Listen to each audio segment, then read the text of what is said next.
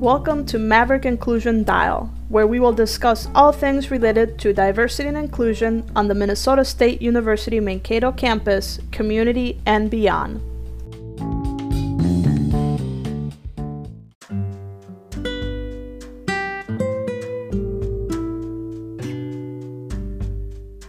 Hi, my name is Corinne Koffi, and I am a fourth year student here at Minnesota State University Mankato. Um, and I recently became very interested in the issue of like periods and homelessness. And so I'm kind of here today to talk about what I found with that. And I actually started, like, I have a club, and with that club, I started a little project, which has now kind of turned into an unofficial organization so that we can gather donations for period products for homeless or unhoused community. Um, and so, in that process, I have met Erin because she has a lot of wonderful experience in this area already and has brought wonderful insights. So, she can talk a little about herself. I'm Erin. I am a graduate student in social work. Um, I'm also the graduate assistant for um, with the Women's Center, and I also did my undergrad in gender and women's studies at MSU here too. And yeah, I've had um, I've been passionate about like menstrual products through my studies in gender and women's studies, and also in my experience working at some sh- local shelters. So I have experience working at a local homeless shelter, and it was and it's typically caters to women and families. And there have we have always like provided period products to them, but also we've always there were always enough to go around. And we I've had an issue too where I've tried where we would run out and it would the blame would be on the home the people who are at the shelter for not providing their own which i didn't agree with. And i started to really really advocate for that shelter to have more period products.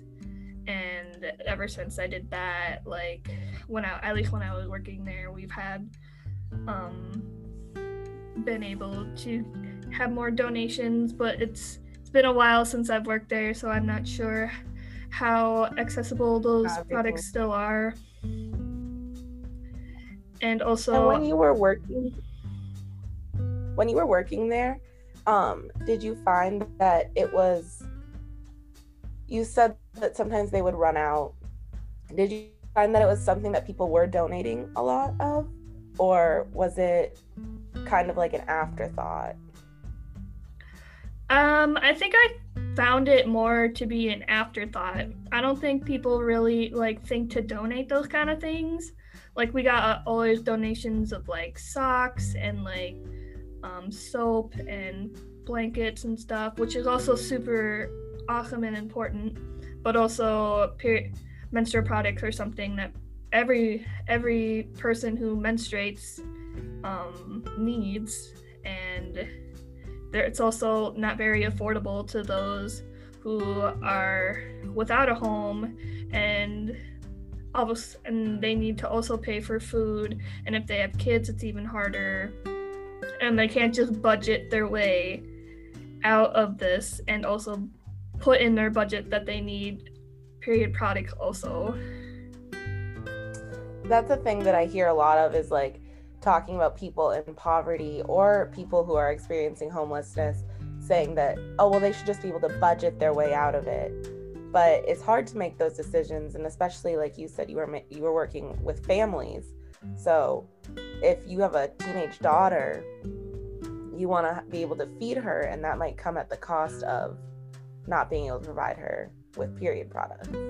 Yep i had an experience where a teenage girl needed period products and I was met with that the parents should have been budgeting budgeting for to provide their daughter with period products but also I don't think that doesn't matter in the moment. She needs them now and I went out and personally bought some to donate to the shelter when I was working there because I knew that was a necessity and it's not something like you can just I mean, you can use other things, but it's not very comfortable to use like a sock or toilet paper. or like long term that's not the most like healthy way to treat a period either and those things can get dirty and all of those things um and it's also not effective to tell a family like well you should have done this but because you didn't we no longer can help you Right. I also found it beneficial that to just put the product right into the bathroom instead of having people just come and ask for it.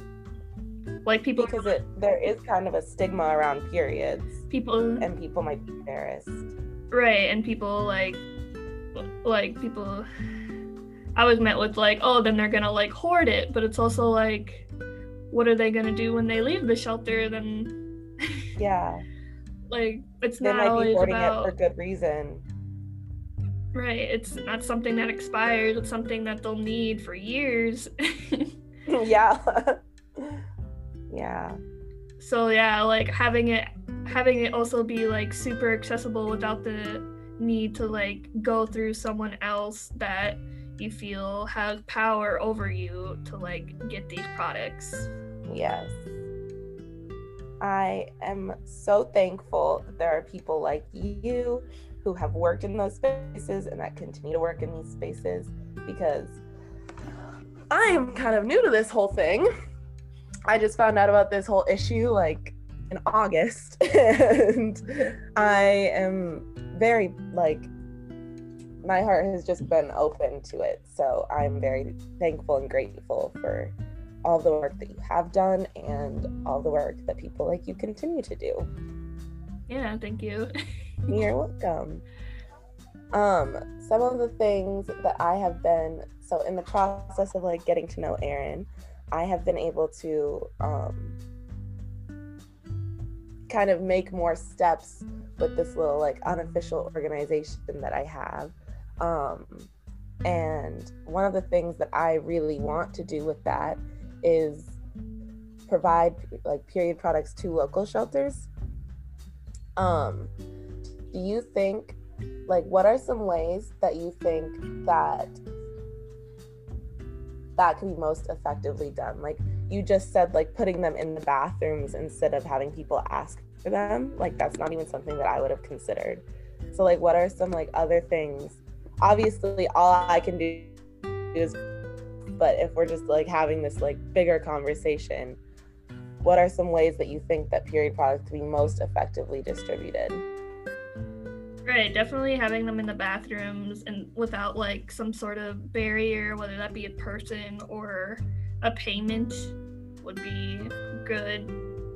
Um, like for shelters, like there's always a need. I feel for them. Um, definitely look donated to shelters, and they can distribute to. Um, in the women's center, we have them just posted outside of our door um, we have a big window outside of our center, but it's like away from the window, so people don't feel like embarrassed or anything to like just grab them. We don't. We just set them out, and if there's any, um, we always try to keep it stocked too at the women's center. So if we run out, Um, we can just- them. yeah. I remember So also. thing is Also on Oh, campus, a couple years ago, we held a campaign, and um, it wasn't the Women's Center specifically, but it was a group of students who um, really. A long story short, we got free period products in the dorms, accessible. which is so important because I think like that's another thing that like I hadn't even considered is like well people living in dorms might like they would like in my mind before learning about all these things I was like well if they I kind of made the connections of like if they can afford to live in the dorms if they can afford college they they're probably okay but they might not be okay specifically because they're paying to live in the dorms and they're paying to go to college. So it's so important for those resources to be there, even when like you might not think that, that that's important. Like I wouldn't have thought about that, but that doesn't mean that other people don't still need that. Right. You can't necessarily pay for these pro- period products with your student loans. mm-hmm. Yes. Yes. Well, I have to kind of like plug this thing, I guess.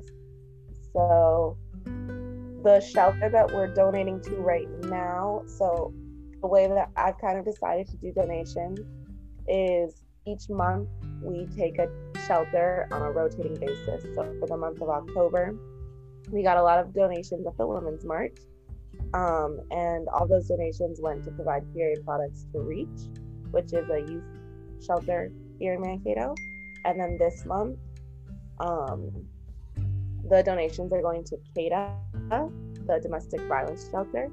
And then, um, and right now, that's such like a, there's a lot going on with domestic violence in the time of COVID, but just in general, we're really happy to be able to provide them with that resource.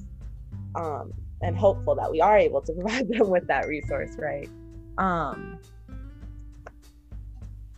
is there anything else that you think like when people think of like menstrual products they think of like periods and or tampons and pads but like is there anything else that you notice that people like specifically men- who menstruate like need and they're not getting? Or are those the two biggest things? Um that's a really good question. I suppose like underwear is a big thing. Um, maybe like reusable like products too. Those can be more spendy, but also they can like, for example, like a menstrual cup. I personally have one, and I've had it for years, but and it was like 30 bucks, but also that saved me so many money in in the next couple years. And but you also need to be able to access to like be able to wash it and sanitize it also. So there's that barrier. Um i guess since i've like personally never experienced like i can only talk about like other people's experiences um to like probably ask the shelters themselves what they think people would um, need more of because they're the ones that know what is being um, most used and taken. Like I know, and also I want to plug in. Right. I also want to plug in at CADA. It's not like their donations are not just for like the people in shelter. It's also they have like a little donation part right in the door where anyone can just come and take um, things that they need, no questions asked, which includes period products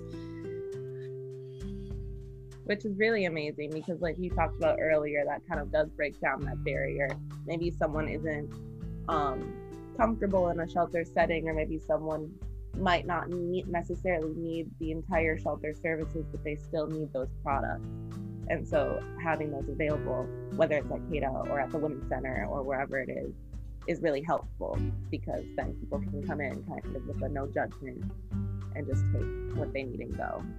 Yep because it can be it's a very personal thing to a lot of people. And a lot of people don't like to talk about it or like pretend they pretend it doesn't exist even though we all oh many many people go through this.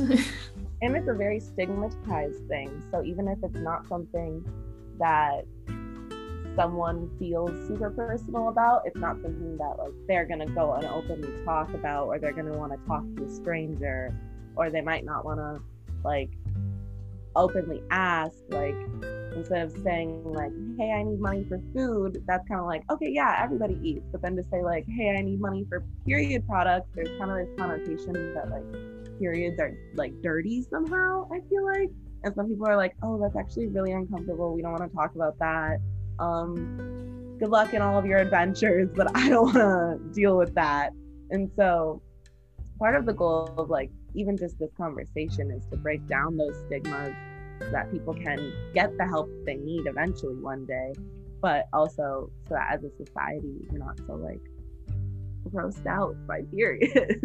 Right? It's perfectly natural part of the body and it's nothing to be really grossed out or embarrassed about. But there are people who are, so we need to be able to help those people. and take them into consideration as well. Right. Yeah. Is there anything else you wanted to talk about? I think that hits all the points that I wanted. Okay. You want to talk about how like people are can donate to you and your Oh yeah. So um people can either bring period products to the women's center in um, Mankato if you want to donate like physical period products or um people can go find my Instagram at like it's at period health org so p-e-r-i-o-d-h-e-l-t-h o-r-g um and then there it has a link to my venmo which is my name Corinne Koffi c-o-r-i-n-n-e-k-o-f-f-i that's a lot of letters so um if you find the link to my venmo then you can venmo me but just make sure that you put something about periods so it could either be like the blood dot emoji or like I've just been telling people to Venmo me with like period power in the description, or people have just said like periods. They just say like period product, but it has to be something with periods in it. That I specifically know that like I need to set that money aside to buy period products. And our goal for this month with donations is last month in October we were able to raise two hundred and ten dollars. So that's kind of our goal for this upcoming month is to get to two hundred dollars because I was really happy with the amount of products that that could buy, and I feel like that's a realistic goal. So, if you are in a place where you are able to donate, please consider donating. Yep, and we can also, like you mentioned, at the Women's Center, we you can drop them off at CSU 218, or you can also mail products if you want to the address Women's Center 218 Centennial Student Union in Mankato, Minnesota 56001.